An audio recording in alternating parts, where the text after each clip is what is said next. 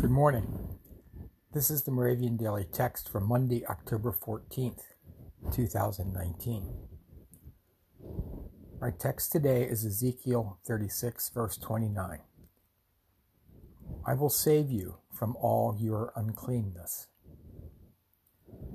The teaching text is Romans 8, verse 1.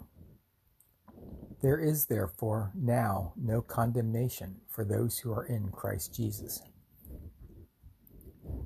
Let us pray. Jesus, in many ways we have failed, but as you see us, we are not forever crippled or lost because of our past. Turn us from our past, whatever it holds. Show us how we can serve you and live well in the days ahead.